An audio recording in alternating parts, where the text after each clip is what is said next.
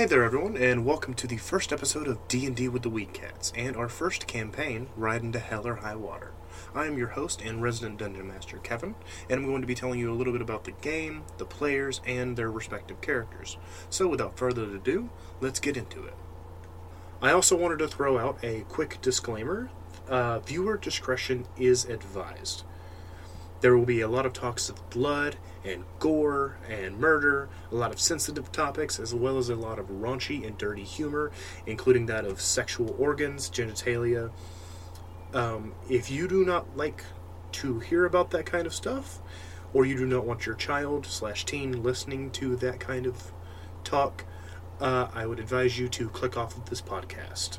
There's going to be a lot of that, and so I just wanted to give a quick warning just to let you know. Firstly, uh, a little backstory, as this first episode will be a little bit weird. We started this campaign back in early 2022, and we played nine sessions before we decided that we were having too much fun and we wanted to record it. And then, right before we started, my laptop decided to die, and I lost almost everything. At the beginning of 2023, I was able to get a brand new PC, and so instead of starting the entire campaign over from scratch, we decided to give a little rundown on the events that have transpired since the beginning. Uh, but anything that is, is of great importance story wise, I'm going to give a rundown at the beginning of the first official episode, and that's where we're going to be getting back into playing. Now, before we get into the rulebook and everything like that, I wanted to give you guys a little information about the world. So, uh, the world is set 200 years after the nuclear war uh, that left the world in shambles. The former U.S. was left a desert wasteland, and the people live in small communities scattered across the southeast, now known as the Meridional Coalition, or the MC. Each town has a specific resource that helps keep everyone alive, and they have recruited the help of caravans to ride through the wasteland, which they've affectionately called the Wastes, and deliver these goods. Uh, the caravans are groups of misfits and outcasts who came together, surviving the horrors of the wastes and everything in it. Uh, the members are called transients, and the leaders are known as vagabonds. Unbeknownst to the people of this world, uh, a rift has begun opening, linking their world to another. And this other world is hell bent on destroying planet Earth and everything that lives on it. Now, there are eight main towns in the MC. There's Nirvana, distributor of lumber and woodworking, and while they're an average sized city, it's also home to the biggest underground drug trade in the MC. There's Jericho, uh, the distributor of fresh water and seafood. Living on the New Atlantic has its perks, but it also can make you a target. There's the Skids, distributor of metals and ore. Uh, this small mining town has been reeling since a bad trade deal, and they still haven't recovered. Peril is the distributor of livestock, hide, meats, and animal byproducts.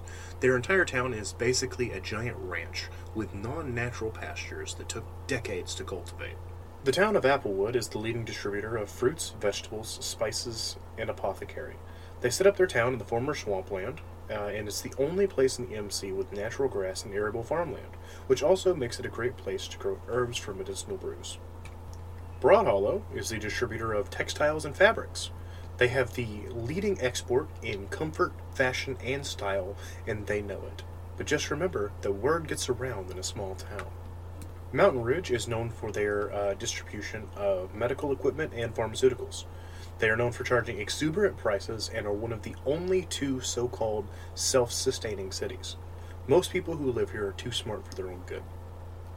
And finally, we have Opulence, distributor of cybernetics, weapons, and life saving procedures. Opulence was once the city of Des Moines, Iowa, and most of the people that work here are either in the medical field or the assembly lines. It's one of the only cities left untouched by the war, and they were able to keep the factories running as well as all of the nuclear power plants in the MC. There's also a small group that lives far away from the MC, and they have no contact with any of the cities. They are known as the Free Stags, and this group of individuals are mostly made up of Native Americans. The MC has not been too kind to them, so they tend to stay away. The Free Stags reside in three separate factions the Broken Spear, the Blind Bears, and the Ancient Hand. Now that the world building's done, I'm going to tell you guys a little bit about the rule set and what we're going to be doing. Uh, so we're not going to be playing traditional 5e for this campaign. We're playing Monster of the Week, authored by Michael Sands, though we have homebrewed a few mechanics. The core of Monster of the Week is all about fighting a new monster or monsters every arc, and I would highly recommend it, as even a player with absolutely no knowledge of D&D can pick it up in a matter of minutes. You only have to roll a d12, and the Dungeon Master never rolls. Everything else is complete storytelling. Now, to give you guys a little bit of insight about Monster of the Week and its mechanics, um, instead of stats like strength and constitution, uh, it has ratings, and these ratings are cool, charm, sharp, tough, and weird, and they all have a maximum modifier of plus three. The modifiers will add to any roll you make pertaining to that rating. And uh, there are basic moves that any of the hunters can use at any time, with uh, class moves that are specifically for certain classes. Uh, the basic moves are for charm, manipulate someone, for cool, act under pressure and help out, for sharp, investigate a mystery and read a bad situation, for tough, kick some ass and protect someone, and for weird, use magics. I'm not going to go into like the specifics of the mechanics because they're pretty self-explanatory, but I will be explaining them during the sessions. And now to the homebrews. Um, I've homebrewed a few moves and mechanics. The first one being a stealth roll, which is used when the party's having to sneak around. Uh, the first aid roll, which is used for healing yourself and other hunters. There is an actual like first aid mechanic in Monster of the Week, but we found it to be easier to just have a separate role for it, which I'll again we'll be explaining these inside of the sessions themselves. We also have good old drugs. Now, drugs offer a slight advantage to some moves and a slight disadvantage to others at the same time.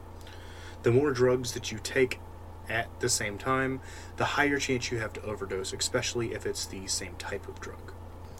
And lastly, there's the cybernetics. And these cybernetics are frequently used throughout the MC, and they help you gain either an advantage or they can be used to save lives. Our hunter's cybernetics will offer them plus one to certain moves that are pertaining to their character. And uh, they will only be able to use them three times a day, and they can be damaged, to which they become unusable until they have them repaired.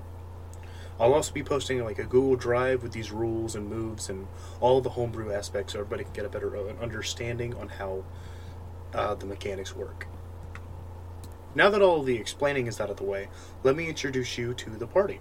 Uh, our party takes the place of a caravan, known throughout the MC as the Renegades. There are a few NPCs in the caravan that are played by me. So uh, those are Ernest Flynn, who's the vagabond and one of the best riders in the MC. He may be old and scarred, but he still cares deeply about those he loves. There's Harvey O'Donnell, Flynn's right hand man, and he can be a little annoying, even for his older age, but he's a good man through and through. There's Dan Hicks, who's a younger man, and uh, he's new to the MC and the caravan. Teddy Maldonado is a middle aged guy, and he's been writing since he was a kid so he knows the life better than most. And finally, we have Tilly Clemens, who's an ex nurse from the town of Opulence. And now, our players. We have Ariel, who plays Faye Maddox. Faye is the Chosen, who's a level 9, and uh, she used to be the Flake. She is a chaotic good and will accomplish her goals by any means necessary. We have Pierce, who plays Ray Coalfield, Ray is the wronged, and he's level 8, and he was dealt a bad hand in life and has made a lot of mistakes, and now he wants to make amends with himself. Punk is Wesley McCoy. Wesley is the crooked, level 8, an ex con who smokes way too much slush. Wesley doesn't care about much, but when push comes to shove, he always knows just the person for a job. And finally, we have our newest player, Cam, who is playing Charles North. Charles is the expert, level 7, and uh, Charles woke up with nothing but his name and a suited up wagon. He can't remember anything, and he's on a mission to find out what happened. And now it's time to get into the recap. There were a lot of smaller details that were cut out for time purposes, but I've included the main story points, the route of the caravan, as well as like funny moments and key points from the previous sessions. This will be the only session like this, uh, which is why I'm calling it episode zero Episode 1 and beyond will be strictly playing Monster of the Week. I just didn't want to put my players through restarting the entire campaign, a lot of information they already knew, things like that. So this is kind of sort of bridging the gap between the beginning and where we are now. So with all that out of the way, I really do hope that you enjoy this little recap. Um, I know it's a little weird, But uh, any key story moments and things that you need to know, any elements, mechanics, things like that, I will be explaining at the start of the next actual the like session. So um, yeah, again, hope you enjoy, and let's get into the recap.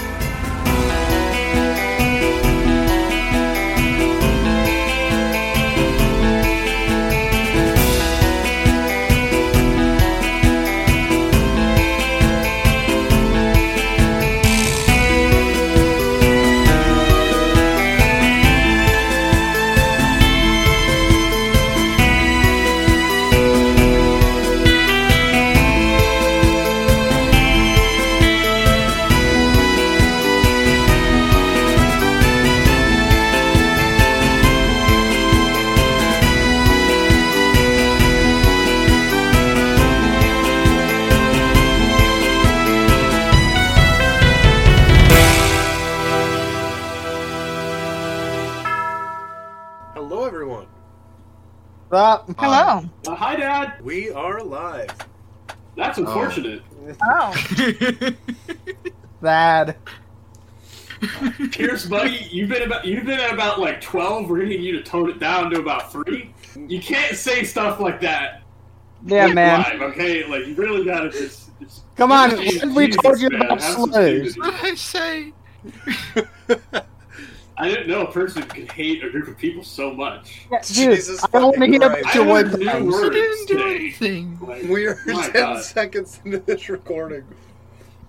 I didn't say What did you anything. expect? Like, I mean, come on. You knew what you were signing up for when You're you gonna- if- if, you us. put this on YouTube, you're gonna have to bleep out all the cuss words within the first minute. I, Or we'll you're never gonna have to bleep out everything Pierce said. I'm not. I'm, I I'm didn't not say even monetizing anything. anything on YouTube. We don't got to worry about age It's, restriction. it's all the same. YouTube doesn't actually pay their creators anyway. yeah, our shit's gonna get age restricted no matter what. So Yeah. I Yeah, mean, that's you're not wrong. marketing as mature Who's gonna It pay should us? be. It should be by default. So like cussing just kind of helps it nudge along the way, you know. Fuck. okay. Whoa. Okay, let's calm down. Let's Damn pump it. brakes a little bit. There's no need to go that far.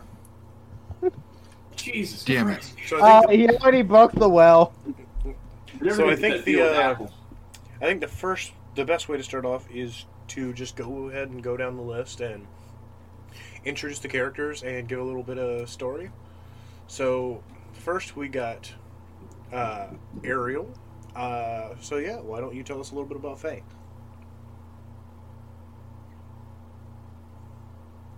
That's your cue. Really now? It's you are struggling a little bit. Do you need your li- Do you need me to feed you your line, or Do we need to get the cue cards?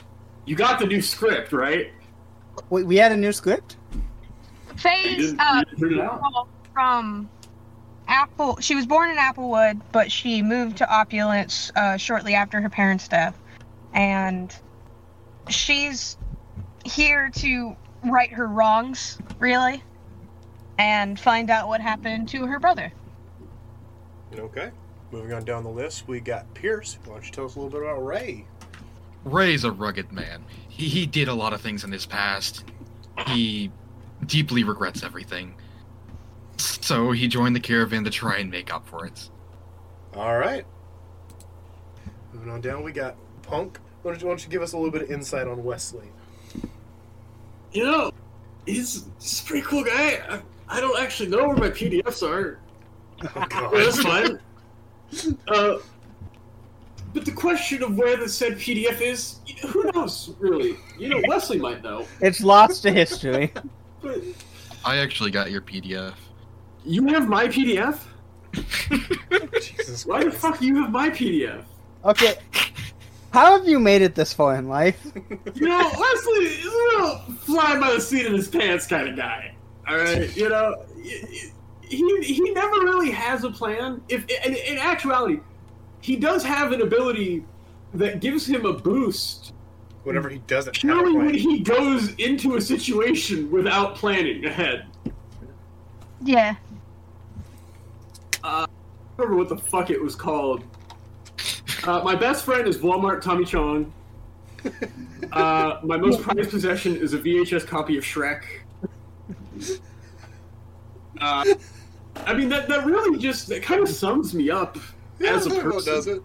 I feel like you know, I I, I think that really, got, uh, yeah, I think it's me up pretty well. All right, and then we're going to um, get to Charles. Why don't you tell us a little bit about Charles? So Charles doesn't know anything about who he is because he woke up from some sort of traumatic event and he has no memories except his name and he knows that he had guns on him and a wagon. A very kitted out wagon. Oh yeah. This thing's got an infirmary, a library, an armory, a workshop, a panic room. This this wagon has got him set for fucking life, man. My wagon's nicer than some people's homes.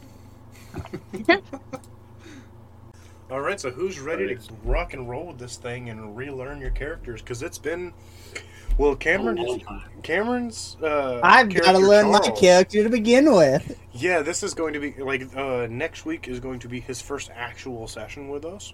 And my first session probably since 2021?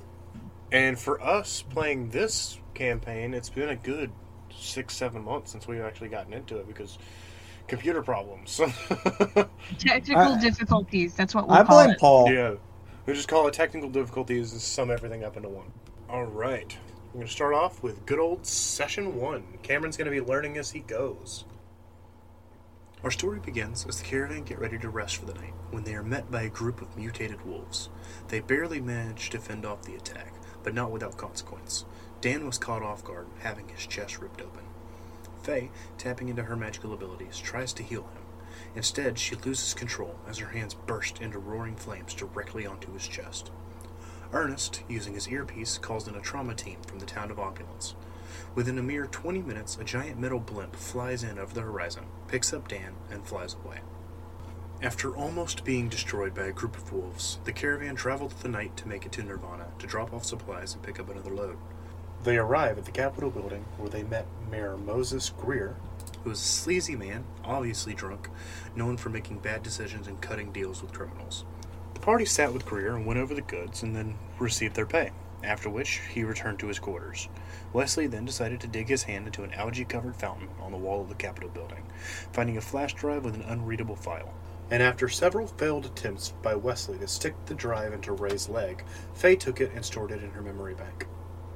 Afterwards, the party overheard Greer in an angry, drunken call, discovering him to be upset because of some sort of bad deal with the person on the other end. The party then decides to hit the town to spend their well earned credits. Faye, Ray, Tilly, and Teddy decide to visit the Treasure Trove, a novelty shop in the shape of a treasure chest. Upon entering the shop, they see shelves upon shelves overflowing with useless relics, trinkets, and other oddities, as well as the head of the shop, a peculiar woman named Astrid DeVille, who would not accept credits but instead dealt in vials of blood. Mysteriously, she knew Faye by name, and with no questions, her and Ray traded trinkets, an orb and pendant respectively, for half a pint of their blood. As the needle was removed from Faye's arm, she noticed a book on the table next to her, and with the distraction from Ray, flipped through the book, recording all the pages with her bionic eye. The book, though, was in a language she couldn't understand. As Ernest decided to go back to the cabin to try and get some rest, Wesley and Harvey went to grab a bite to eat from the Fiddler, a low end restaurant. And while walking down the street, they were approached by a small boy who was crying and stated he, he was lost and looking for his mom and dad, asking Wesley for help and trying to lead him towards an alleyway. Without a second thought, Wesley kicked him in the shin, shattering his kneecap and sending him into a world of pain. After which, a group of kids wielding various weapons carried the boy into the alleyway, almost certainly a mugging thwarted. After a long look of disgust turned to understanding from Harvey, he and Wesley entered the restaurant, where Wesley ordered the biggest burger the owner had. The owner, thinking he had a big spender, went out to the back and slaughtered his prize cow, making Wesley the best burger in the entirety of the MC. To which Wesley subsequently dropped on the dirty ground, picked back up, and proceeded to eat. After not being able to pay the tab, Wesley talked down the owner Gus from his aggression, to which Harvey reluctantly paid for in full with his savings and a promise from Wesley to pay him back. The other half of the party decided to stop by the Aristocut, a weapons store, where Faye purchased some throwing knives, and Ray, with the help of Teddy, purchased a sawed off shotgun, and Tilly got some brass knuckles. Afterwards, uh, Faye went to the fiddler to get a bite to eat, as Ray and the rest of the group went to the cabin. Upon approaching the fiddler, Faye spots Wesley standing at the front of the restaurant, drooling on the door, screaming and asking for free food. With the owner Gus clearly distressed, Faye convinces him to leave. Faye ended up ordering a plate of beef tails to go, to which Gus gave her a discount after getting Wesley to leave, and she left back for the cabin. Wesley, on his way back, met a shady guy in an alleyway and purchased five grams of flashbang. And Faye ends up catching up with him, not knowing about his drug deals, and they headed back to the cabin with Wesley asking Faye for food the entire way. As they arrive at the cabin, Wesley approaches Ray, giving him a gram of flashbang, telling him it's something called Bang Flash and will give him superpowers. Ray decides to not ask any questions at all and graciously accepts the Bang Flash.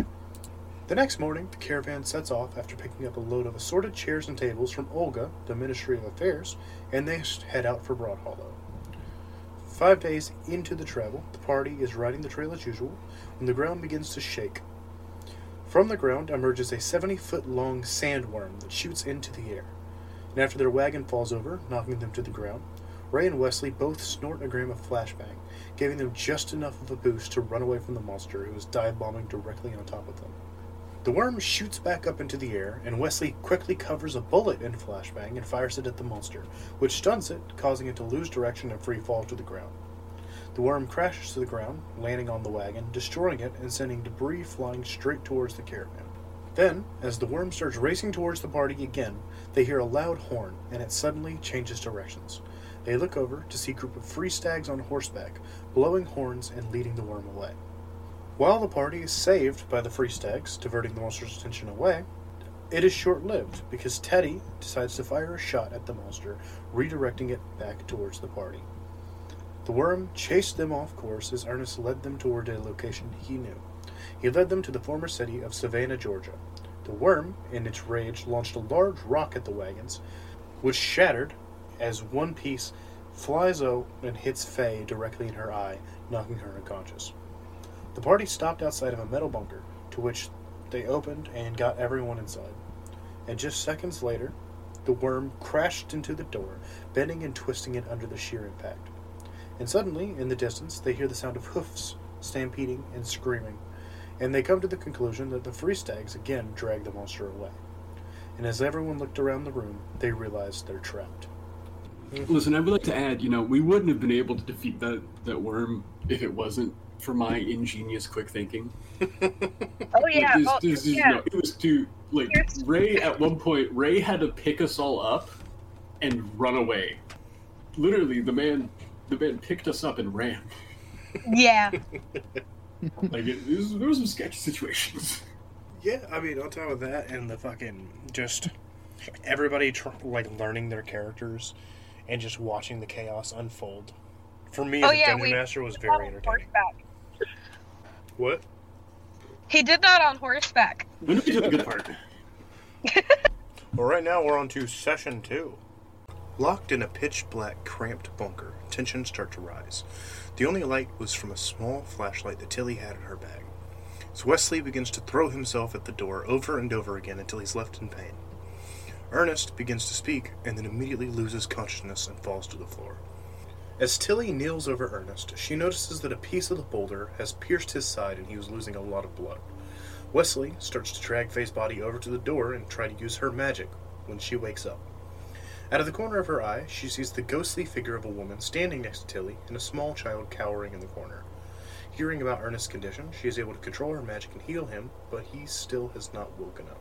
Faye sees a terrified look from the ghostly figures, and they hastily walk towards the other side of the room and disappear through a door. The group enters the door and finds a ladder leading up to a hatch. Wesley quickly climbs up the ladder and tries to open the hatch unsuccessfully. Ray grabs him by his ankle and pulls him to the floor and then proceeds to climb the ladder, but Wesley starts trying to pull him down as well. After a very drawn out fight between the two, Faye climbs up herself and opens the hatch, revealing a small broom closet. The little girl walks through the closed door up to Faye and tangibly grabs her hand and asks, Will you help us? As Faye mutters the words, I'll try, the small door flies open with a burst of cold wind, revealing a small bedroom, and through another open door on the opposite side of the closet, a grand foyer with once beautiful limestone walls, granite columns, and marble legs. A quick look around reveals that the party is in a 20th century mansion.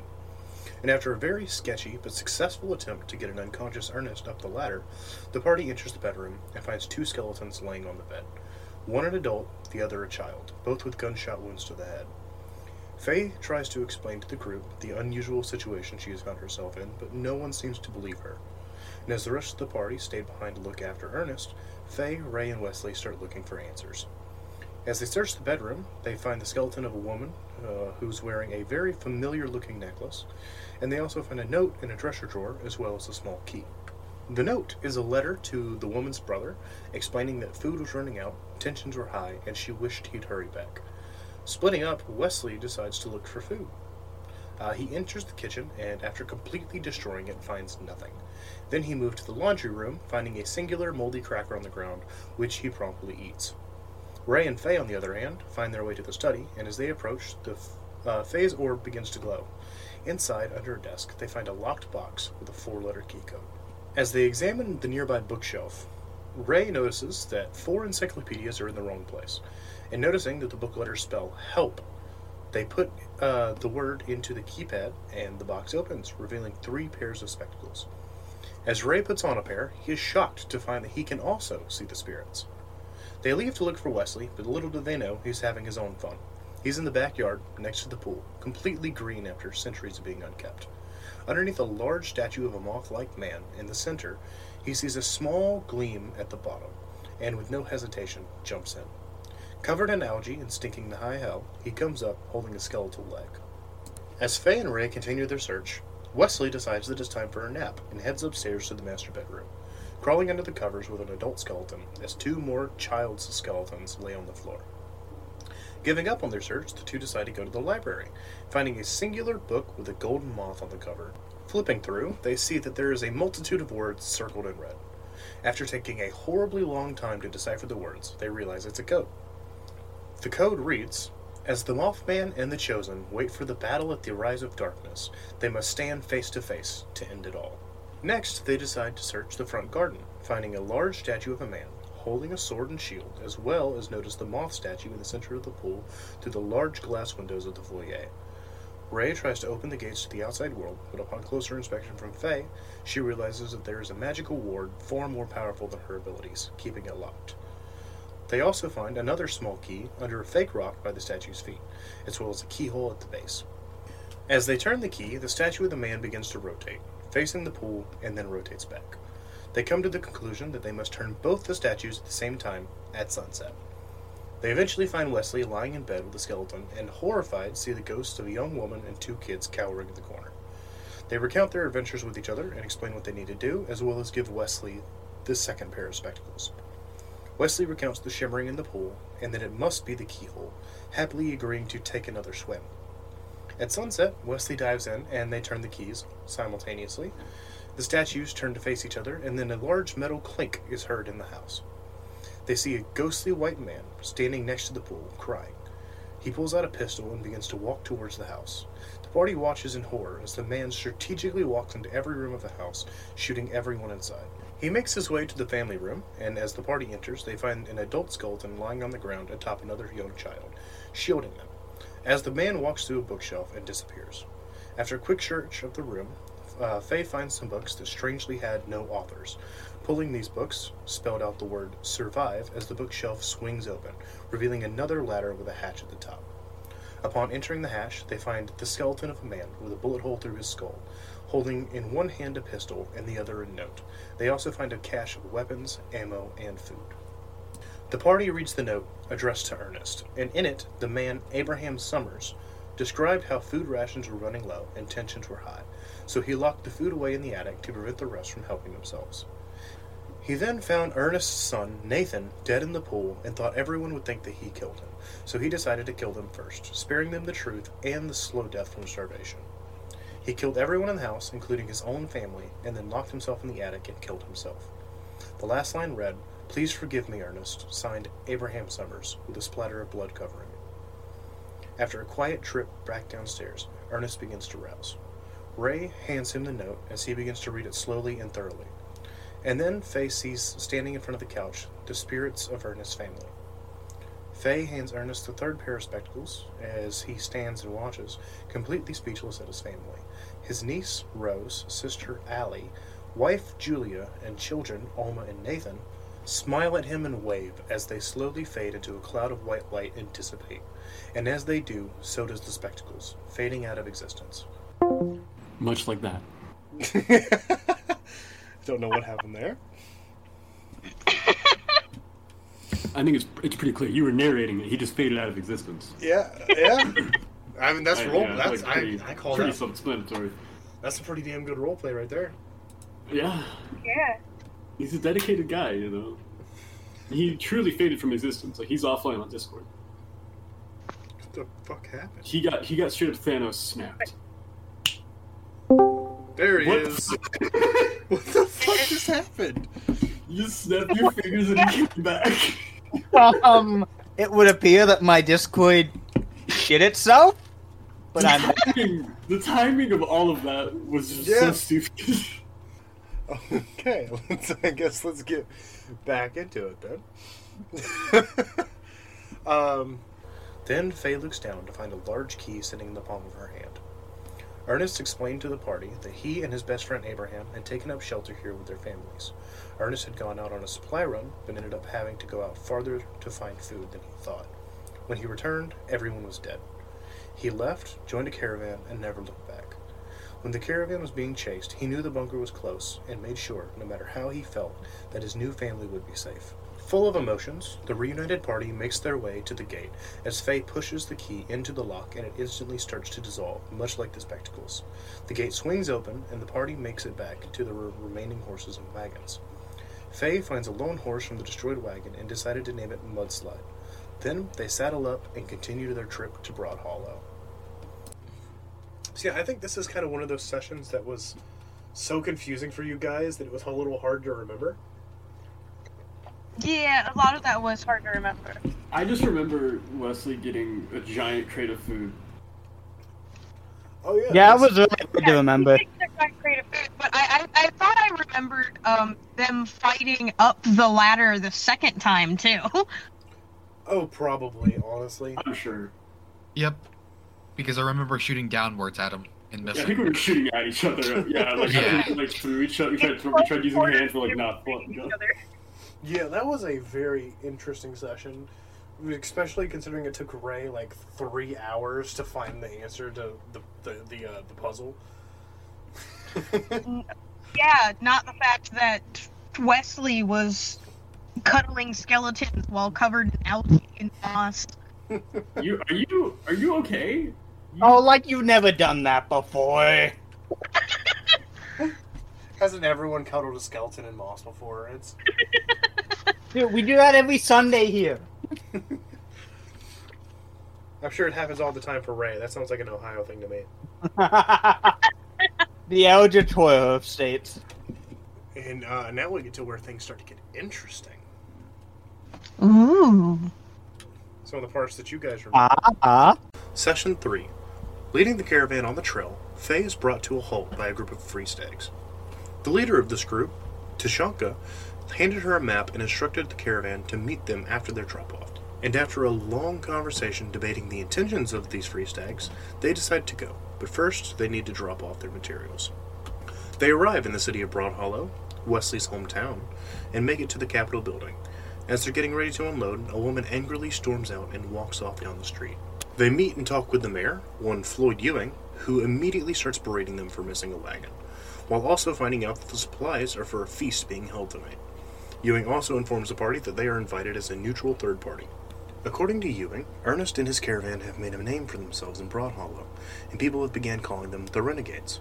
He wants them to come to show support for his grand plan being unveiled tonight. He also explains to Ernest that if him or his lackeys fuck him over, they'll be hell to pay. The caravan then decide to take some time before the feast to explore the town. Wesley and Faye got into a fight about who Tilly would go with, and Tilly decided that she would go with Faye first, and afterwards go eat lunch with Wesley. Faye and Tilly decided to go to one of the clothing stores of the textile capital, Fit So Good, while Ray made his way to the Dirty Quill, a bookstore, and Wesley went to grab a bite to eat at the Codfather. The rest of the caravan decided to grab a drink from one of the taverns and then head to the cabin. While walking towards the clothing store, Faye notices a familiar building down the street. It's a building in the shape of a treasure chest. She rushes down the street, leaving Tilly behind, and heads inside. She sees the shelves look quite neater than last time, stocked quite well and somewhat organized. Then she hears a voice from behind asking her if she had deciphered the book, and standing in front of the door is Astrid, the owner. She informs Faye that she knew all along that she had opened the book and was simply playing along for amusement. She also tells Faye that there's a lot that she knows that cannot yet be told, because Faye is not ready. She also handed her a shrunken head on a string, a leather brace for Ray, and a necklace pendant for Wesley, then quickly ushers her out the door. Faye turns around and the shop is completely gone without a trace as Tilly runs up, clearly out of breath. Faye begins to explain where she went, and a confused Tilly never saw any building that looked like that. Then they decided to drop it and continued on their way to the clothing store. Ray enters the dirty quill and is immediately met by an overzealous clerk, ready to help. After some looking around and some unsuccessful bargaining, Ray decides to trade his hunting rifle for an old compass. But little does he know, this compass has the ability to track beasts. We find Wesley at the Codfather, where he finds a girl around his age who he clearly slept with in the past and has no knowledge of. He sweet talks his way into getting free food and then sits down for a meal. As he sat down at his table, the woman went over to one of her coworkers and started talking and pointing at Wesley. He then stood up and pointed at someone else, shouting, She's not talking about me, to which everyone in the restaurant immediately turned their attention towards him. One of the faces in the crowd he immediately recognized as his old Oni, Luther Graves. Wesley walked towards him and was met by four men hired to guard Luther. By some stroke of luck, the group that helped him on an old job were in the restaurant and attacked the four guards. Wesley took this opportunity to invert the kneecap of his old boss, causing him to pass out. And looting him, Wesley found a very ambiguous wallet and a weighted coin. And at this point, chaos had ensued in the restaurant and a massive bar fight had broken out.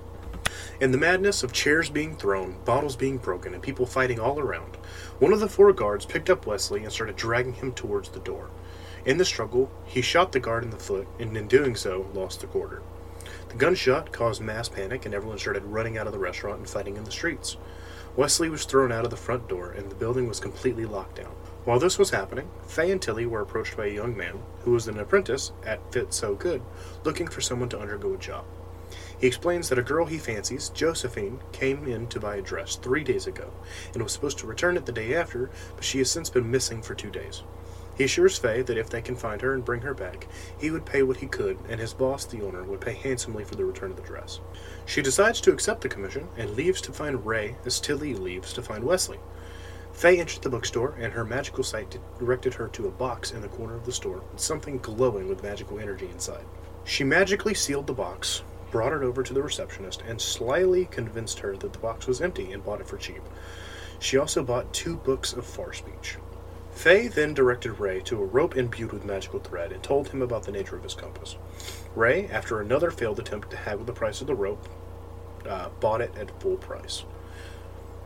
Faye informed him of the commission, and they set off to find the dress and the woman. Tilly made it to the restaurant, seeing the aftermath of the chaos and the restaurant completely locked down, to find Wesley in a back alley smoking slush. And after some questioning and not a single straight answer from Wesley, she informed him of the commission, and they left to meet up with Faye and Ray. Faye and Ray arrive at Josephine's house, noticing the trail of blood leading out the door and into the wastes. They look through the house and see that it's ransacked and there were signs of a struggle, as well as splotches of blood all over the bedroom. They also find a piece of a broken mask. And as they leave out of the front door, they spot a small girl named Millie walking towards them. She asks if they're going to find Miss Josephine and asks if she can come along. She tells them that she doesn't have parents and Josephine brings her food and is the only one that is nice to her. She woke up to loud noises a couple nights ago and looked through the window to see four men in masks dragging Josephine out of town. They're about to follow the blood trail out of town when Faye spots an old man sitting on the porch staring at her. They approach the man and ask him some questions, but he quickly gets aggressive and saying he knew nothing. After Faye threatened him, he admitted that he had heard screaming and a struggle but didn't pay it too much mind. With a little girl by her side and a conversation that was not helpful in the slightest, they set out of town. They followed the trail, but eventually the sand started to cover the tracks until it was completely gone. They struggled for over an hour to find the trail again, which was plenty enough time for Wesley and Tilly to catch up. As they reconnected with Faye and Ray, Faye explained the situation uh, with the little girl and handed Wesley the pendant. Wesley found the trail almost instantly, which led them to the mouth of a large cave. Inside said cave, they found five men in masks, similar to the fragment that they had found, and a woman in a red dress, badly beaten and strapped to a chair. They seemed to be interrogating her about the location of a pendant, with Josephine saying over and over again that she didn't know where it was and she lost it. Ray casually strolls into the cave without warning and opens fire, while everyone else stood back to watch the chaos.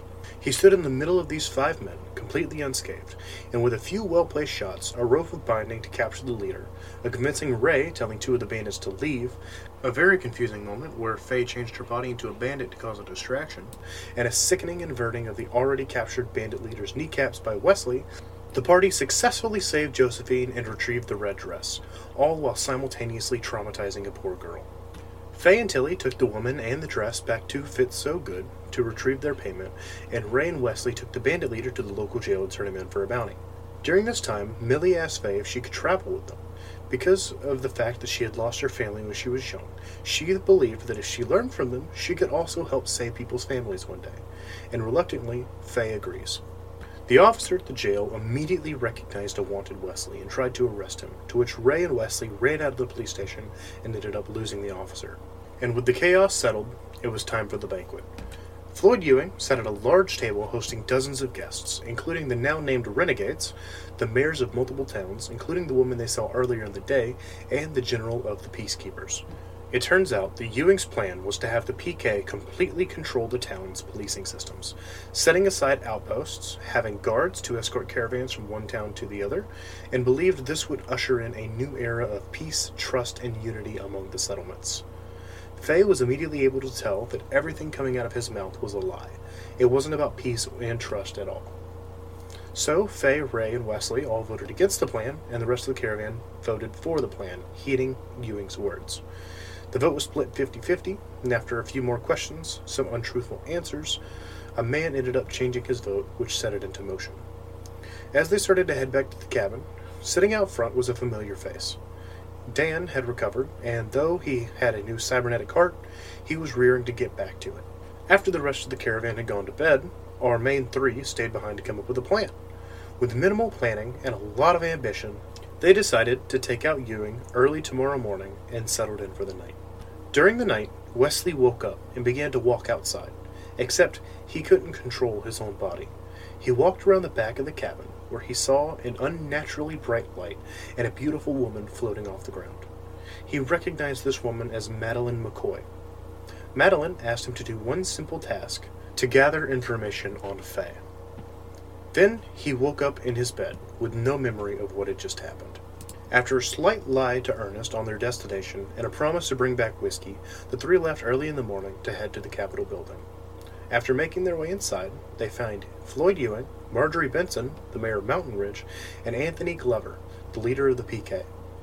Ray tried to convince Floyd to show him where the bathroom was, to which Floyd asked his son Oliver to show him instead. Ray followed Oliver into the bathroom and used the rope binding on him. Meanwhile, Wesley went to the bathroom to check on them, found the boy tied up, and then went back to try to convince Floyd that Oliver was sick and that he needed to come help him. After not being able to persuade him, Ray came up and said the same story, to which Ray and Wesley then escorted Floyd to the bathroom. Meanwhile, Faye, after giving her name, led Marjorie and Anthony into Floyd's office to talk to them about the deal between him and the PK. She sneakily sat at his desk and downloaded the files from his computer onto her cybernetic chip and kept them distracted. In the bathroom, Wesley knocked out Floyd after hiding the child in one of the stalls. Wesley picked him up and carried him to the other stall and then proceeded to violently drown him in the toilet. After successfully distracting the two, Ray entered the room and convinced them that Floyd's son Oliver was very sick and Floyd had rushed him to a hospital. As they left the building, Faye, with some quick thinking, rushed to the bathroom and opened a portal in the toilet bowl to the cave where they fought the bandits. Wesley shoved Ewing into the toilet, causing his body to be transported to the cave, giving them somewhat of an alibi. Wesley then convinced young Oliver to go with them with the intent of having a bargaining chip. As the rest of the group joined back with the caravan, Faye stopped by a store to pick up some hair dye for young Oliver on the way. And after arriving back at the cabin, Ernest began to ask about why they had the mayor's son, and Faye manifested a small bottle of whiskey for Ernest after telling him the gruesome crimes that they had committed, knowing they couldn't convince him otherwise. Ernest very hastily got the rest of the caravan ready to go, loaded up their goods, and got them out as quick as possible. They headed out for the spot on the map and arrived three days later, reaching a small opening in a mountainside. Met by Tashunka, now formally introducing himself as the son of the chief, he ushers them inside. And after walking through a small cave, it opened up to what the Free Stags call the Grotto. A small forgotten place that they call home, full of lush green grass, a fresh waterfall, and a lake of mountain water, roaming buffalo and cattle, as well as flowers the likes of the caravan has never seen. They were brought to a teepee, where they met the chief, Washitaka, sitting in front of a small fire, and he asked Faye to tell him what she saw in the smoke. As she looked, she saw a group of people surrounding an oval like shape dancing around it. He then asked her to extinguish the fire, but instead she accidentally shot a fireball out of her hand, making the fire erupt, and he immediately extinguished it. He lit the fire with his own magic, and then proceeded to explain to them the history of the Free Stags. The Free Stags formed when the chief's great great grandfather's ancestors came to him and told him of the coming war. He united many of the tribes and got them to come to this spot, now known as the Grotto. When the bombs dropped, the grotto was completely unaffected by the nuclear fallout. As the years went on, the survivors began to see the Free Stags the people they did once before savages. And in doing so, caused tensions between both the Free Stags and the survivors, eventually leading to them killing first and asking questions later. As the generations went on, the chief's father attempted to reconcile with the New World and was ambushed and murdered, causing the chief to take over. After this, rebellion broke out amongst the people, and the chief's son claimed that an old goddess came to him and told him of a way to restore peace to this world, in which doing so gained a following. As more people joined in with the rituals, they became more powerful, and it got to the point where the chief had to exile his son. This caused outrage, and the Free Stags branched off into three separate factions. The Broken Spear remain at the grotto, trying to reconcile the relationships not only between the survivors, but also the other branches. The Blind Bears have moved away to a different area and do not associate with either branch. They were tired of the constant attempts to reconcile with survivors, and so they decided to leave. They will now not even acknowledge the existence of other stags and believe the survivors are too far gone for peace. The last faction is the Ancient Hand. This is the group led by the chief's firstborn son. This group does not associate with either branch as well, and they have set up raid parties to murder survivors, bandits, and caravans. Anything in their way is seen as a threat. The Ancient Hand ended up completing their ritual and opened the portal to another world. This world is filled with monsters hell-bent on destroying the MC and the entirety of the remainder of planet Earth. They were tricked by an evil deity that wants to see this world destroyed. They also learn that as time goes on, the rift is getting bigger and bigger and will allow much bigger and much worse monsters through, capable of causing more destruction than the nuclear war itself. The chief wants the party to help find this portal and informs Faye that they were watching her perform magic, which, as far as they know, only free stags are able to accomplish. And since Faye is also able to do magic, the chief wants his two daughters to research her and her abilities. After this massive info dump, the party settles in for the night. Yeah, session three was a big fucking session. A lot happened there. Sorry, sorry, just gonna say, Ernest is really ride or die. We just told him our war crimes and then gave him alcohol, and he was like, "Yep, let's go." Yeah, yeah. I mean, Mans was like, all right, you know, we'll get you out of there. We'll at least try to have somewhat of a shaky alibi. You can't break the Geneva Convention if Geneva doesn't exist in this world. all right, session four. Uh, end of arc one. Sleeping in the bed inside of the teepee, Ray is reminded of a memory, one he wishes he could forget. He awakes in his bed and sees a note attached to his door, written in blood that reads, You're welcome, signed, Your Destiny. He walks to his parents' bedroom and opens up the door to find them sitting with a bullet hole between their eyes, and on the wall, written in their blood, it says, You'll understand one day, as the flames begin to rise around them. The party awakes to the breathtaking view of the grotto in full daylight. The chief's daughters, Chumani and Wichapi, approach the party and offer them some medicinal tea. They also inform Faye that they are ready for her assessment. Faye and Tilly head towards the teepee, while Ray and Wesley are approached by a young woman named Chibuka. She tells them that her father does not want her to join the search parties, so she asks them to teach her how to use a bow and arrow so she can show her father that she can fight. Chumani asks Tilly to wait outside as Faye sits down in a chair in the middle of the teepee, and the chief's daughters begin to chant. A glorious blue light and a swirling wind fills the teepee, where the spirits assess Faye's magic. The spirit of the wolf, Fargus, who is the spirit of leadership, the spirit of the deer, Fianna, who is the spirit of the follower, the spirit of the crow, Varus, who's the spirit of evil, and the spirit of the moth, whose origins are unknown. Suddenly, through the door, a wolf covered in the same beautiful blue light slowly begins to circle her, snarling and growling unnaturally. The wolf looks her up and down and then slowly walks out. And then a deer comes in, bathed in that same light. It prances around her in the same way as the wolf, and it sniffs her a few times, bleats seemingly sadly, and walks out. Next, a single crow flies in, lands on the chair in front of her, looks her in the eyes, and flies away. Finally, a swarm of moths fly through the door. Hundreds of them fill the teepees, and the sound is overwhelming. And then it suddenly stops. The sounds in the teepee stop as well. There is complete and utter silence as one by one these moths fly out of the door until a singular moth is left. This moth, being considerably bigger than the rest, sits in stasis right in front of her, and she begins to get the overwhelming sensation to hold her hand out towards it. And as she does, it lands perfectly on the tip of her finger. A warmth rushes through her as she hears a voice in her head that says, Welcome home, my child. The moth crawls into the palm of her hand, as the very essence of it fuses with her soul, and in doing so, the moth dissolves into her hand as she is bathed in the same beautiful blue light. Confused and mortified, the sisters explained to Faye that no one had ever been accepted by the moth before, and they were unsure of its meaning. Meanwhile, Ray and Wesley spent a few hours teaching Chibuka how to use a bow and arrow. Though there are some shenanigans, like Wesley kicking Ray in the knee and Ray tying up Wes with a rope of binding and pretending to blow his kneecaps off, they work together to train the young woman, who turns out to be a marksman with her bow. And afterwards, Ray tells her to try his hand cannon, to which it sends her flying back and slams into her forehead.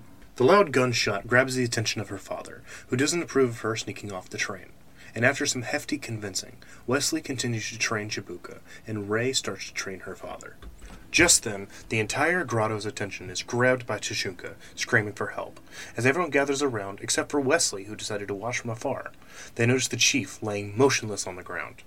Faye instantly jumps into action and begins to heal him, to which he jumps up and exclaims, I knew it.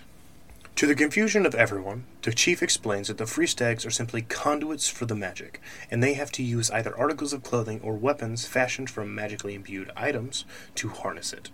With Faye, however, the magic flows through her. She is able to harness it without any need for tools or clothing. Chumani also informs the chief of the test results, and he tells everyone that he apologizes for the scare, and then wards himself inside of the teepee. After this, Faye's shrunken head falls off of her necklace and rolls behind an oak tree. As Faye follows it, she finds Astrid waiting for her, and Astrid shows her a hologram of a man dressed in a PK uniform. The man says that Faye is wanted for questioning in the disappearance of Mayor Floyd Ewing, his son Oliver Ewing, and the murder of PK General Anthony Glover. Ashford informs her that it is posted everywhere throughout the MC and asks her to tell her what happened at Broad Hollow. After Faye explains, Astrid tells her that this wasn't the way it was supposed to happen, and under no circumstances can she get caught, or the world is doomed. And she also goes on to tell Faye that she needs her to kill the sandworm, and afterwards she will be waiting in Peril to explain everything to everyone. The beast is on a rampage towards Peril, and if they want to stop it, they must leave by daybreak. As Faye rejoins the caravan, minus Wesley and Ray, they are talking to Tashunka and a couple of other free stags. Tashunka explains that this beast is otherworldly, and they've been working for weeks to distract it, but their last party was shot down by another caravan. He also explains that they discovered while it is powerful, it is blind. It navigates through vibrations in the ground and can track up to 10 miles away, and it also has exceptional hearing. He also explains that its mouth is the best spot for attacking, as its skin is made of a powerful material capable of blocking all sorts of projectiles. But also to beware of the mouth, as the worm's saliva is radioactive and quite acidic. Finally, he tells the party that the worm appears to have children, smaller versions of itself, but they are just as lethal as the big one. Tashunka also offers three of his best fighters to come and help Hana, Wilu, and Tua, who have faced the beast multiple times. And he also assures the caravan that they are welcome back any time uh, once they leave. Ray and Wesley finish training Chibuka and her father, and as a reward, she gives Ray a hunting knife and Wesley a big knife. After Ray and Wesley rejoin the caravan and are brought up to speed, They decide to leave for Peril at sunup tomorrow. As everyone gets ready for bed, Faye decides to go to the chief. She asks him about Asher DeVille and her brother Fenris, and though the chief wasn't able to provide her with answers, she seemed to have an understanding with him. She then tried looking into the fire to try and locate her brother, when a mutated, burned, gurgling version of him appears and reaches out his hand, and then promptly disappears. And as the party finally settles down for the night, this night is not like any other. The caravan are safer than they've ever been, yet couldn't feel more anxious. The tension in the air could be cut with a knife, as four days from now, everything will change. The life of a caravan is on the back burner, and the journey to saving the world begins. It takes everyone several hours to fall asleep, surprisingly, even Wesley, who is usually out by the time he hits the bed. We see Faye finally dozing off, Millie curled up next to her. Tilly looks over her and smiles, and then settles in herself. We see Ernest and Harvey playing card games and drinking, mentally preparing themselves for the journey they're about to embark on. We see Teddy and Dan finally taking some time to catch up, swapping stories and talking the night away. Finally, we see Ray and Wesley. Though they're sleeping, their minds are anything but quiet. Wesley wakes up in a very familiar place. He's back in Broad Hollow, working in the factory. He's made plans to rob the place tonight. Him and five others wait until close and make their way inside. They head straight for the main terminal to extract the entire line of the mill's credits. They hack into the terminal, but as the others start to get their cut, the owner's jacket catches Wesley's eye. He walks over and tries it on. After the other five men get their 25,000 credits, the terminal locks and Wesley is unable to get his cut. Just then, he's blindsided by Sergeant Miles, a police officer hell bent on destroying his life. Sergeant Miles tells his subordinates to leave the room, and then he beats Wesley near unconscious, but then tells him that if he leaves Broad Hollow and never returns, he'll let him go. As he tries to interrogate Wesley to find out who he's working with, Wesley tells Sergeant Miles, I'm working with Grabbin. Grabbin these nuts. Faye awakes to the sound of a gunshot, feeling the warm liquid flowing down her face, and looking up to the stream of blood, she sees that she is in opulence being carried by her brother. She watches as he kicks a door open and screams for help, and then everything goes black. As everyone awakes in their teepees, they are barely rested but ready for the journey ahead. Tashunka approaches to let them know that their wagons were pulled around to the opening and were ready to go. They decide to leave Dan and Tilly behind with the kids, and with much protest from Tilly, Buffet gives her one of the books of far speech so they can keep in touch. And after some slight protest from Dan, Wesley walks over and gives him a kiss on the cheek, telling him that he wants Dan to stay safe. Blushing, Dan stands down. The rest of the caravan say their goodbyes and walk towards the opening. And as they reach it, a free stag comes riding in on a horse, screaming that the worm is on a fast track to Peril. Tashunka calms him by letting him know that the party is leaving to handle it, referring to them as, quote, the ones. And three days later, they arrive in Peril, where Ray spent majority of his childhood and early adult years. The Free Stags decide to stay outside of town as they are not exactly welcome inside. The caravan ride in and meet Ruby Copeland, the mayor, who knows that they've killed Ewing and is glad for it, so she won't turn them in. She even offers them a place to stay, even though there's already another caravan in town. They also recognize her as the woman who stormed out of Ewing's office back in Broad Hollow. Everyone decides to go to the bar, except for Faye, who decides to go for a stroll with her orb. In the bar, everyone is swapping stories from times gone by, except for Ray and Wesley, who are failing to gain the affection of a young lady. She ends up slapping Wesley and storming out, and Teddy decides to follow in suit. Faye walks through the outskirts of town as her orb begins to glow, and digging through the sand, she finds an old arrowhead, which has a very faint source of magic on it. She then approaches the three free stags to ask them if they can fashion the arrowhead into an actual arrow, to which they agree. And as Faye reconnects with the group, Ray uses his compass to locate the direction of the sandworm. As Teddy comes back, buckling his pants, they set to slay the monster. They meet back with Hana, Wheelu, and Tua and set out in the direction of the compass. And as they ride out, the ground begins to shake as the beast springs out of the ground once again, towering above them. Ray, Ernest, Harvey, and Hana take to the left side, as Wesley, Teddy, Wheelu, and Tua take the right, attempting to pincer the beast while leaving Faye in the middle alone. Faye fires the arrow into the sandworm, dealing a powerful punch of magical force, and the party begins firing upon the monster relentlessly. One after the other, bullets are flying into the beast's mouth, as Wesley fires two bullets covered in flashbang at the beast, staggering it. Faye attempts to shoot a fireball at the worm, which swallows it, and then it begins to breathe fire. She then tries to extinguish it with water, but to no avail. Then she turns her attention and starts throwing knives at its children. Bullet after bullet, the party fights gallantly. One of the children hits Wesley, knocking him off his feet and grabbing his arm. One attaches to Faye's leg, and the worm attempts to shoot a fireball into Ernest and Harvey's direction. Ray instinctively runs in the way, and his gauntlet extends out into a shield, protecting him from the brunt of the blow. He protects Ernest, but Harvey wasn't quite so lucky. As the fireball hits the ground in front of him, the shockwave from the impact sends Harvey flying back, and he hits a rock, busting his head open. Faye gets hit by the worm's tail, and she also flies back, landing head first and knocking her out. After the other two children are knocked back and latch onto the big worm, resupplying her life, the worm lands on top of Weelu, consuming him. Faye, coming to, tries to use magic to hold the beast in place, but loses control and ends up growing a beard instead. The party continues to fight to their wits' end, and Wesley, almost unable to stand, showers the beast with his hunting rifle. Ray takes shot after shot with his assault rifle, and Faye, after getting some good hits, gets pummeled into the ground. In a last ditch effort, Wesley jumps onto the worm's back, and Ray uses the rope of binding to hold it in place. Faye sits back up and fires a shot directly into the beast's mouth, killing it. She immediately takes off running for help, and Ray begins slowly but surely cutting through the sandworm's stab resistant skin and begins to take a portion of it.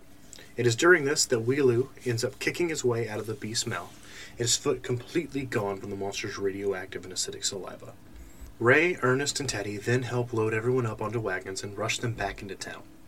Faye arrives back at Peril and wakes up the mayor asking her for help, where they go to wake up the doctor. She then takes Faye in to get seen as the rest of the party pulls up, badly bloodied and beaten. The doctor rings a bell as everyone in Peril wakes up and begins to make their way towards the doctor's house, ready to help.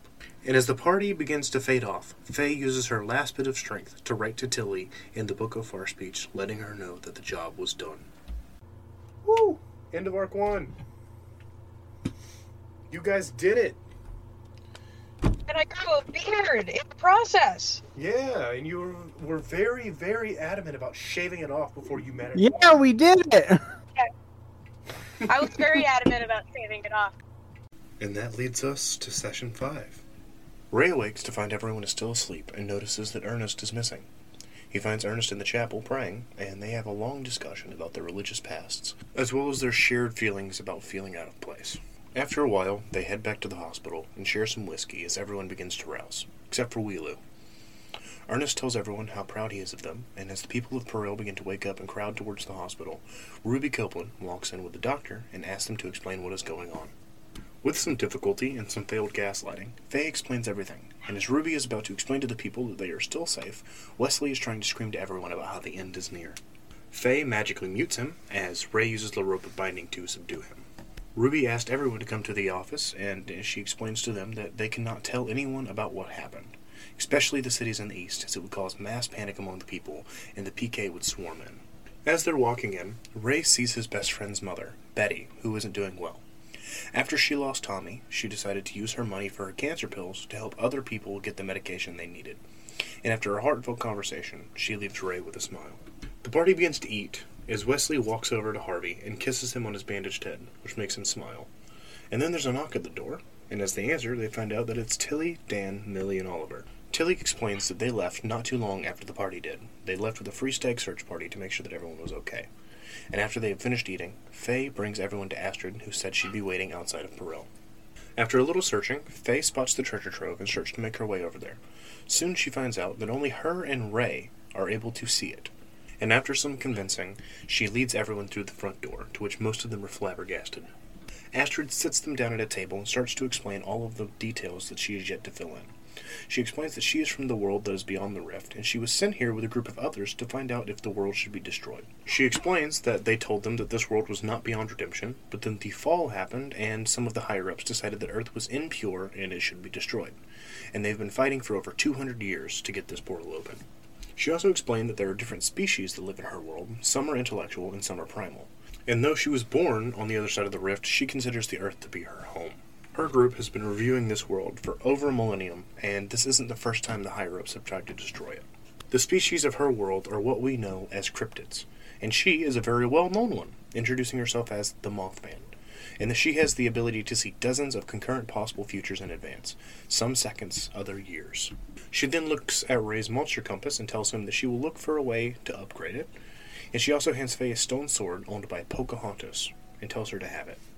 The sword has a key inside of the hilt, and if she uses the key on any door, it will lead her into the treasure trove, so long as she has the ability to harness magic.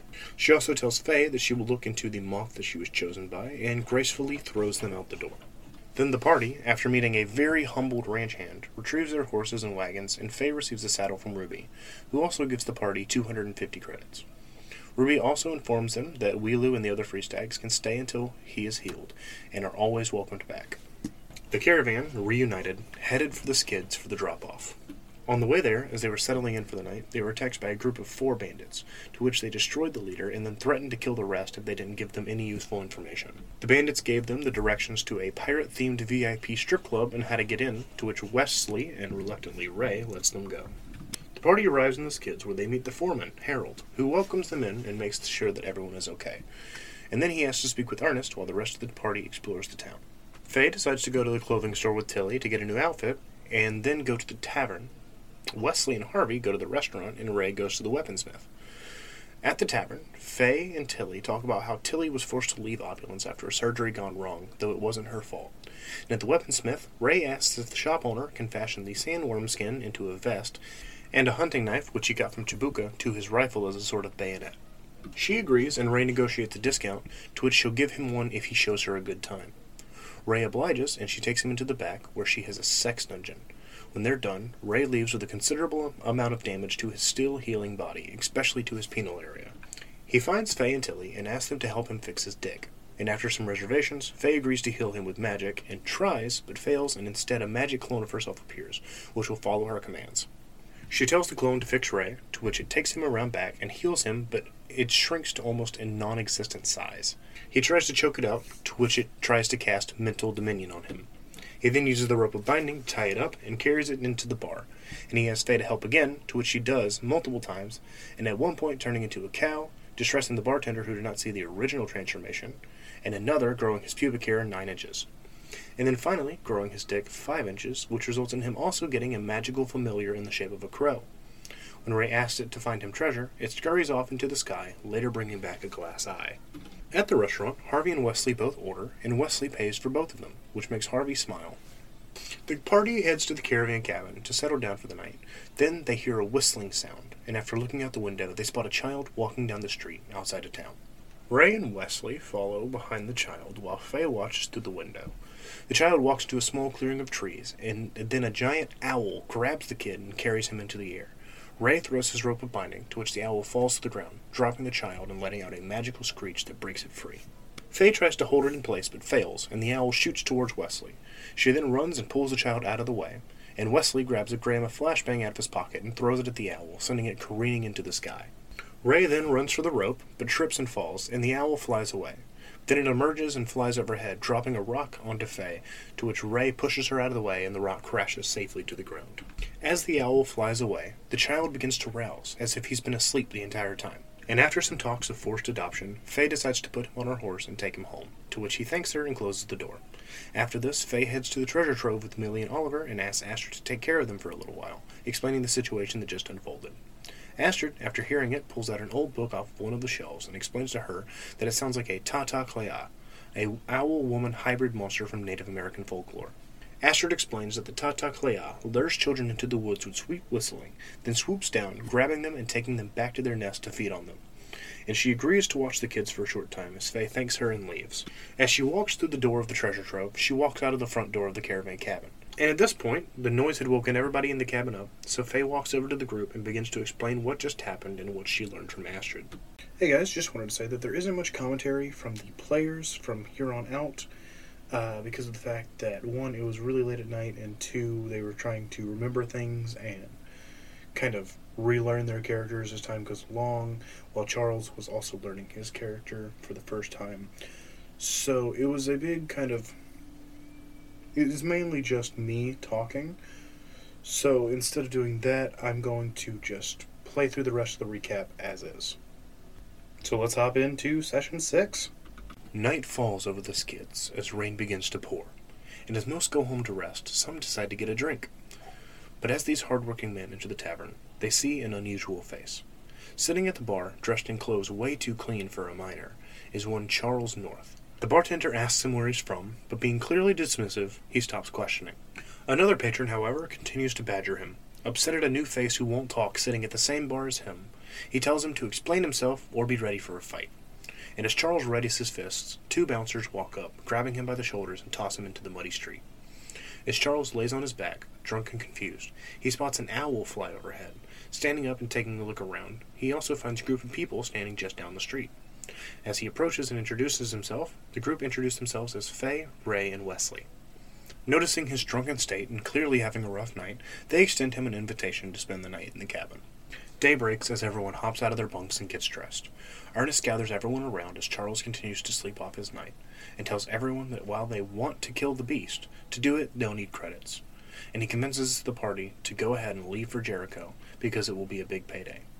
And after Charles wakes up, they begin to ask him questions, and they quickly realize that Charles doesn't remember anything besides his name, and that he is a very suited up wagon. He can't recall any memories other than last night. Ernest, being completely willing to bring another misfit on board, asks him three simple questions Can you shoot a gun? Can you hit your target at least sometimes? And do you have a home?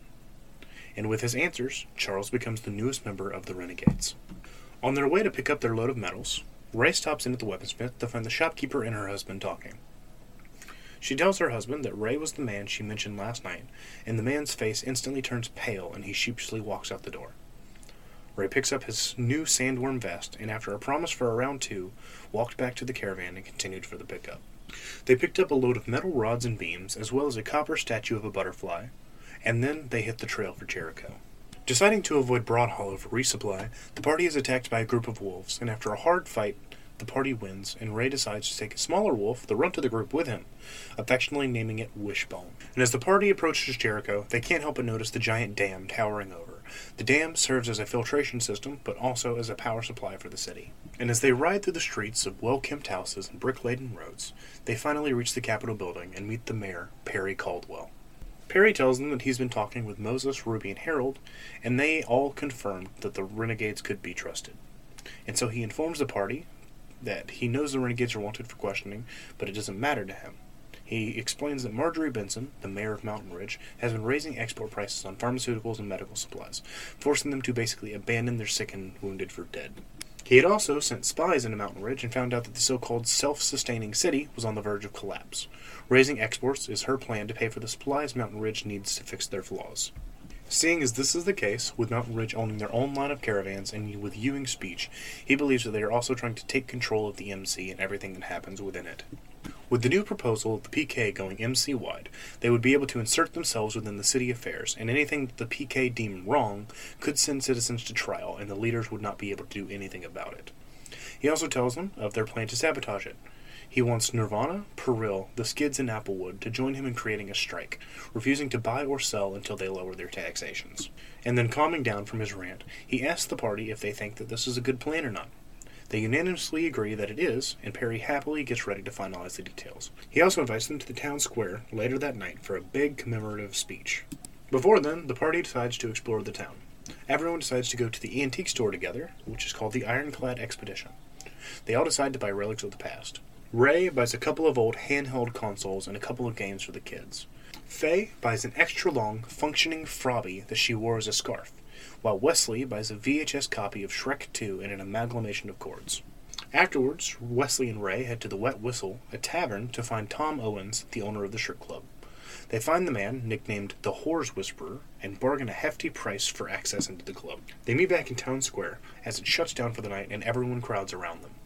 Perry gives a very long speech about the tyrannical reign of Marjorie Benson and his plan to combat it, unveiling the butterfly statue and dedicating it to those who lost their lives due to the lack of medication. And as the crowd cheers, Ray notices a man in a black hood turn and disappear into an alley. He follows suit, and as he rounds a corner, the man rides off on a horse. Looking around, Ray finds a folded up piece of paper on the ground, a report sheet of some kind, and at the bottom it reads, It's time to initiate Operation Blackout. After the crowd disperses, Ray brings the paper to the mayor and explains what he saw, and Perry tells him that he will look into it and heads into his office. As the party decides to settle in for the night, Ernest calls everyone out, and he tells them that he wants to make sure that everyone knows to stick together and fight for the good. Then everyone goes to sleep. Just like before, though, Wesley wakes up and begins to walk outside to the back of the cabin completely against his will. As he rounds the corner, Madeline is there to greet him and asks him what he knows. Before he can even think, he opens his mouth and begins to speak, telling her everything that he's learned about Faye. And then, just like before, he wakes up in bed, completely oblivious. Faye wakes up in a hospital bed, unable to see out of one eye, and sitting next to her is her brother Fenris.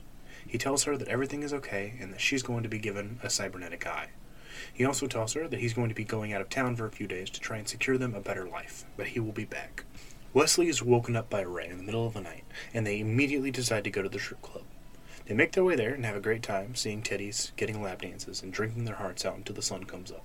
Making their way back to the cabin as the rest of the caravan is getting ready to leave, Ray and Wesley drunkenly get on their wagons and head to load up. They load up two vats of water and a few crates of seafood and head out for Applewood. They make it to Applewood around sunset, and Ernest decides to unload in the morning. Morning arrives, and Ernest finishes his coffee and says, All right, everyone, let's get to unloading. They unload easily and spend the day exploring the town. They head to a feast, and everyone in the town comes. They are all eating and drinking together, commemorating the lives lost that day, when all of a sudden the party starts to feel odd, and one by one they fall over, as does the rest of the town, succumbing to the poison. Morning arrives, and Ernest finishes his coffee and says, All right, everyone, let's get to unloading. While only Faye realizes that something isn't right. So, because of the way that sessions 7 through 9 kind of worked out, the recaps weren't as long as any of the rest of the sessions, so I've kind of grouped them all into just arc 2. So, let's go ahead and get into the second arc. Faye realizes that something isn't right almost instantly, and as the day ends and the next morning offers the same course of events, she realizes, no matter how odd it may seem, that she's in some sort of time loop. Slowly but surely, she is able to convince Wesley, Ray, and Charles about what is happening, and even though they need to be told again every morning, she begins to make it into a sort of routine. As they explore the town with this new information, they discover different happenings. A man gets shot down in the bar, a logging accident goes wrong, killing two men. A woman needing an emergency C section with a doctor who's passed out drunk, and a bandit raid that kills half the town. But they start to notice that every time something happens, no matter how many funerals there are throughout the day, they wake up in the morning and march towards death once more, and following behind, watching these events, is a young girl. After seeing her multiple times, they come to the conclusion that she also knows that she is in a time loop. Upon questioning the girl, she denies knowing anything about it and runs off. Wesley, walking around town square, notices a girl sitting in the window of the clock tower in the mayor's office. He, Ray, and Faye enter the office, but notice that the mayor isn't there, so they decide to snoop around. And upon breaking a magically sealed lock, they find a small girl, maybe five or six in stature, but has the body and face of a 70 year old, with web like strings shooting out of her fingertips, tangled in the mechanisms of the clock tower. They talk to the girl and quickly learn that her name is Ambrosia, and she created the time loop to help her friend Ellie spend some more time with her dying brother. She also reveals that with every loop, it is taking away her life force little by little. You had no idea that Ellie had been using the time for other things, and also informs the party that Ellie is the only one who knows how to stop the loop. They find Ellie, who is resistant to give any information. When they bring up Ambrosia, she happily tells the party that she's been using her so that she can have fun with no consequences. As the party does some more exploring, they find the bandits were holed up at an old subway station, and in the back of the station was a room with those same web like strings attaching to a series of clocks along the wall. On the next loop, Ray and Faye work together to create a working translation collar for his new wolf friend. Afterwards, they find Ellie, and Ray uses the rope of binding on her, and after defeating the bandits, drag Ellie over to the hideout. After a very long back and forth over the course of a few loops, Faye, completely done with Ellie's shit, threatens her, saying that she will rip her teeth out one by one if Ellie doesn't tell her how to stop it. Ellie tells her that no matter what Faye does to her, she knows that she will wake up tomorrow perfectly fine, and also tells her that she has already killed herself multiple times just to see what it feels like. But finally giving in, she gives Faye a certain clock combination to put in on the wall. There's a bright flash of light, and everything goes dark. And we find Ray, Faye, Wesley, Ernest, and Charles wake up, but things are different. There's no buildings in sight, and there's a road that looks almost pristine compared to what they're used to. As they come to their senses, they realize that their weapons are gone, and just then they see a f- machine flying towards them, something they had only seen rusted underneath the sands of the wastes. It lets out a mechanical screech as it goes straight past them, fading into the distance. As they look to each other, confused and frightened, another metal contraption stops next to them. Different from the first and much larger, looking more like a wagon, a man appears behind a thin piece of glass, asking them if they're lost. He then offers them a ride and introduces himself as Bill. Faye gets in next to Bill while the other four pile in the back, and Bill asks them where they were coming from. And as they tell him Applewood, he seems confused. He tells them that they are in Santa Fe, New Mexico, and he always offers free rides to veterans, gesturing to their cybernetics. He tells them that he'll take them into town and offers Faye a map. Looking over the map, it reads Road Trip America, Arizona and New Mexico State Maps, 2012 edition. Riding through the desert with the windows down, the air is cooler than anything they've ever felt, even during winter on the wastes. After a while, the city comes over the horizon, large, colorful houses dwarfed by massive skyscrapers.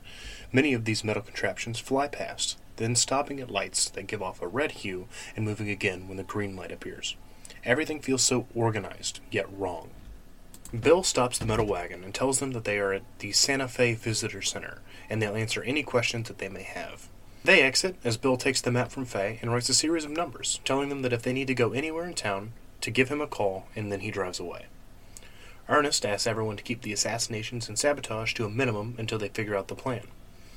And after talking to the visitor center receptionist and learning how to use a payphone, they follow the map towards an empty grass patch to sit and talk. Looking over the map, Ernest informs them that before he moved to the MC, he used to live nearby, and he pointed them to a free stag camp in the Gila National Forest. Then they hear a voice from behind them, calling Faye by name, and they turn around to see an overweight man dressed in dirty clothes and a crumpled fedora, with a short beard that extends down his neck, and a shirt with a colorful girl in an intimate pose on it. He tells them that he loves their cosplays and asks them if they're going to the con, to which he gives them the details. Confused, Faye tells him to hit the road, and reluctantly, he leaves. They calculate that it will be a four day walk to Gila National Forest to maybe find someone who can help. And as they walk, they see that everything for sale has a different symbol than what they're used to, deducing that the currency must be different than credits. Ray finds himself in the mart of walls, though they do not sell walls. They do, however, sell guns, and seeing that Ray had no funds, naturally he tried to steal one. It didn't quite work out for him, and quickly he escapes out the door and down the street. Faye, Wesley, and Charles, on the other hand, find themselves at the House of Waffles and enjoy a nice meal together. They approach a place with tons of huge metal wagons sitting around, and they walk inside and are able to get a free shower. And as everyone else is showering, a man approaches Wesley and asks him if he can deliver a package for him. And after Wesley asks for slush, the guy offers him some weed seeds. He agrees, and the guy gives him an address. Using the map to find the address, he delivers the package and is handed an envelope of money. He brought the envelope back to the man and got a small amount of, as the guy called it, dollars and five weed seeds. Then, as everyone finishes their shower and they start to walk through the town, they pass by shop after shop and restaurant after restaurant. And then something catches Faye's eye a small shop in the shape of a treasure chest, named, promptly, the Treasure Trove. Walking in, instead of trinkets and artifacts, they see disgusting sights a two headed sheep encapsulated in a jar of blue liquid, a picture of a woman with three eyes, wooden bowls in the shape of a head, a skull that is way longer than it should be, and in the back is a giant mural on the wall depicting a destroyed bridge and the Mothman. Standing in front of the mural, and behind a counter, is Astrid DeVille. And after a long and taxing talk with Astrid, they convince her that they are, in fact, from the wrong time period. Astrid writes them a spell that will propel them back into their time, but they need someone who is able to harness magic. She marks their map and tells them to head to the Alamo Navajo Reserve in Cibola National Forest and ask for Ashki. She also tells them how to summon one of the metal wagons, which she calls a taxi. They use the summoning device, and a few minutes later, the taxi pulls up. A scrawny man in his mid 20s, inebriated and very friendly, greets them and introduces himself as Spike. The party decide to try and head to the con mentioned by the man. They arrive and want to go get some food from something called a maid cafe, a place where scantily dressed waitresses bring you your food. The man finds them sitting at the cafe and approaches, being very rude and indecent to the waitresses. They politely ask him to stop, and when he refuses, saying that they are, quote, supposed to serve him, Ray grabs him by the fingers and breaks all four of them. Leaving the cafe, they find a sign up sheet for something called a cosplay competition. Not being ones to shy away, they decide to enter. They take the stage, deciding to dance as the group before them did, and absolutely fail, flopping around like fish, and yet somehow winning second place. Everyone agrees that that is not good enough, and so they mug the first place winners and steal their dollars. After this, they decide not to push their luck and head back out where the taxi is still waiting for them, and he takes them to the reserve waits outside. They approach the house that Ash had marked and asks for Ashki, and an older woman opens the door. Hearing the urgency in their voices, she ushers them in to find an old man hooked up to various machines that are beeping. He wakes and they explain that Astrid sent them. He tells them that he cannot take them to where they need to go, but he will put it on the map for them. He tells them that they need to go to the hot springs in the mountains, as well as instructing the woman to hand them a pouch with pink dust in it. Ashki tells them that the dust will direct them to the nearest source of magic, but to use it wisely as there isn't much left. He also informs them that the spot is of historical significance and the guards patrol there all night long. They thank Ashki and the others for their help and walk out as Wesley convinces Spike, the taxi driver who is clearly high, to come with them. He instantly rushes off and comes back a little while later with his pet dog and a duffel bag of drugs. They load up and head to the mountains. Waiting until nightfall, they sneak past the guards and use the dust to make it into the cavern. But in doing so, get caught by a camera and it sets off an alarm. Quickly, they rush to the hot springs, and Faye can feel the magic flowing through her.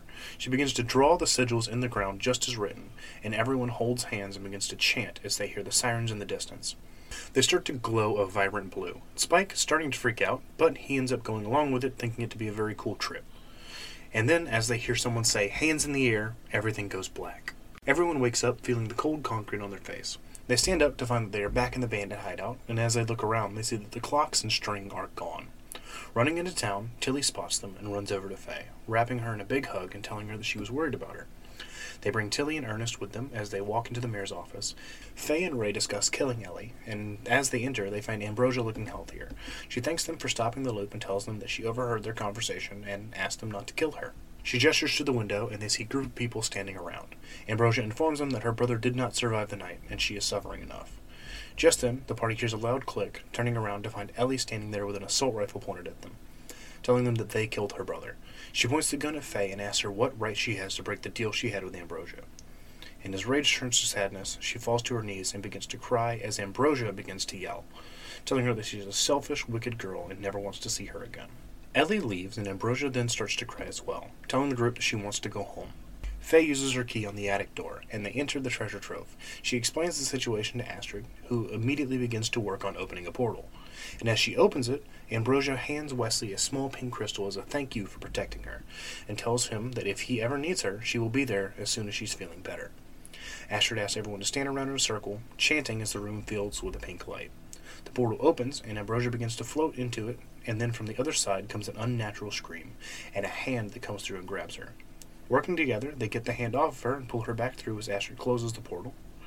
She explains to Ambrosia that the destination she saw on the other side was nothing like Ambrosia had described. It was burned and lifeless, saying that someone must be sabotaging her spell from the other side. Astrid then asks Ernest and Faye to step into her office for a second. Stepping in, she explains that Ambrosia is a time warper and a young one. She's only 200 years old, when the lifespan of a time warper is around two millennia. She also explains that whoever sabotaged the portal had to be someone of greater strength, either a demigod, an Oni, or a god itself. The only silver lining is that they didn't come through, meaning they wanted to keep someone out. She explains that Ambrosia cannot stay with her because the time magic and future seeking magic does not mix very well, and she will have to stay with the party. Asher tells him that in the meantime, she will be happy to keep the other kids, as she is enjoying learning about their games as much as they are. They depart and walk out of the attic to find Mayor Clifford walking in. They explain that they were looking for him and asked him to contact the mayor of Jericho about the sanctions. Everyone heads back to the cabin for the night, Ambrosia sharing a bed with Faye. They wake up in the morning and notice that Spike is still there, smoking pot outside, very confused. Wesley has a very heartfelt conversation and assures him that it wasn't a trip, but tells him that no one will be able to stop him from smoking, and instantly he perks up. Everyone saddles up and heads to the loading area with two new friends and a load of fresh fruit and vegetables. And so they ride out for Peril, and this is where our real story begins. And that is it for the recap. I really hope you guys did enjoy it. I know it's a little weird and it might have been a little hard to follow along, but any of the key story points, as I said in the beginning, will be uh, reiterated at the start of the uh, next session, episode one. Um, another thing that I just wanted to add now that the story is fully up to where we are now, the reason why um, we said at the beginning that it is going to be Cameron's first ever like session with us, but Charles is already in the story, is because uh, we had another player who was playing along with us. Scheduling things like that didn't work out, um, so Cameron graciously stepped forward to take over the role and make the character his own and I think you guys are really going to enjoy the way that everyone plays their characters, the chaos, the f- absolute funny moments. It's going to be a blast. So I will see you guys for episode one.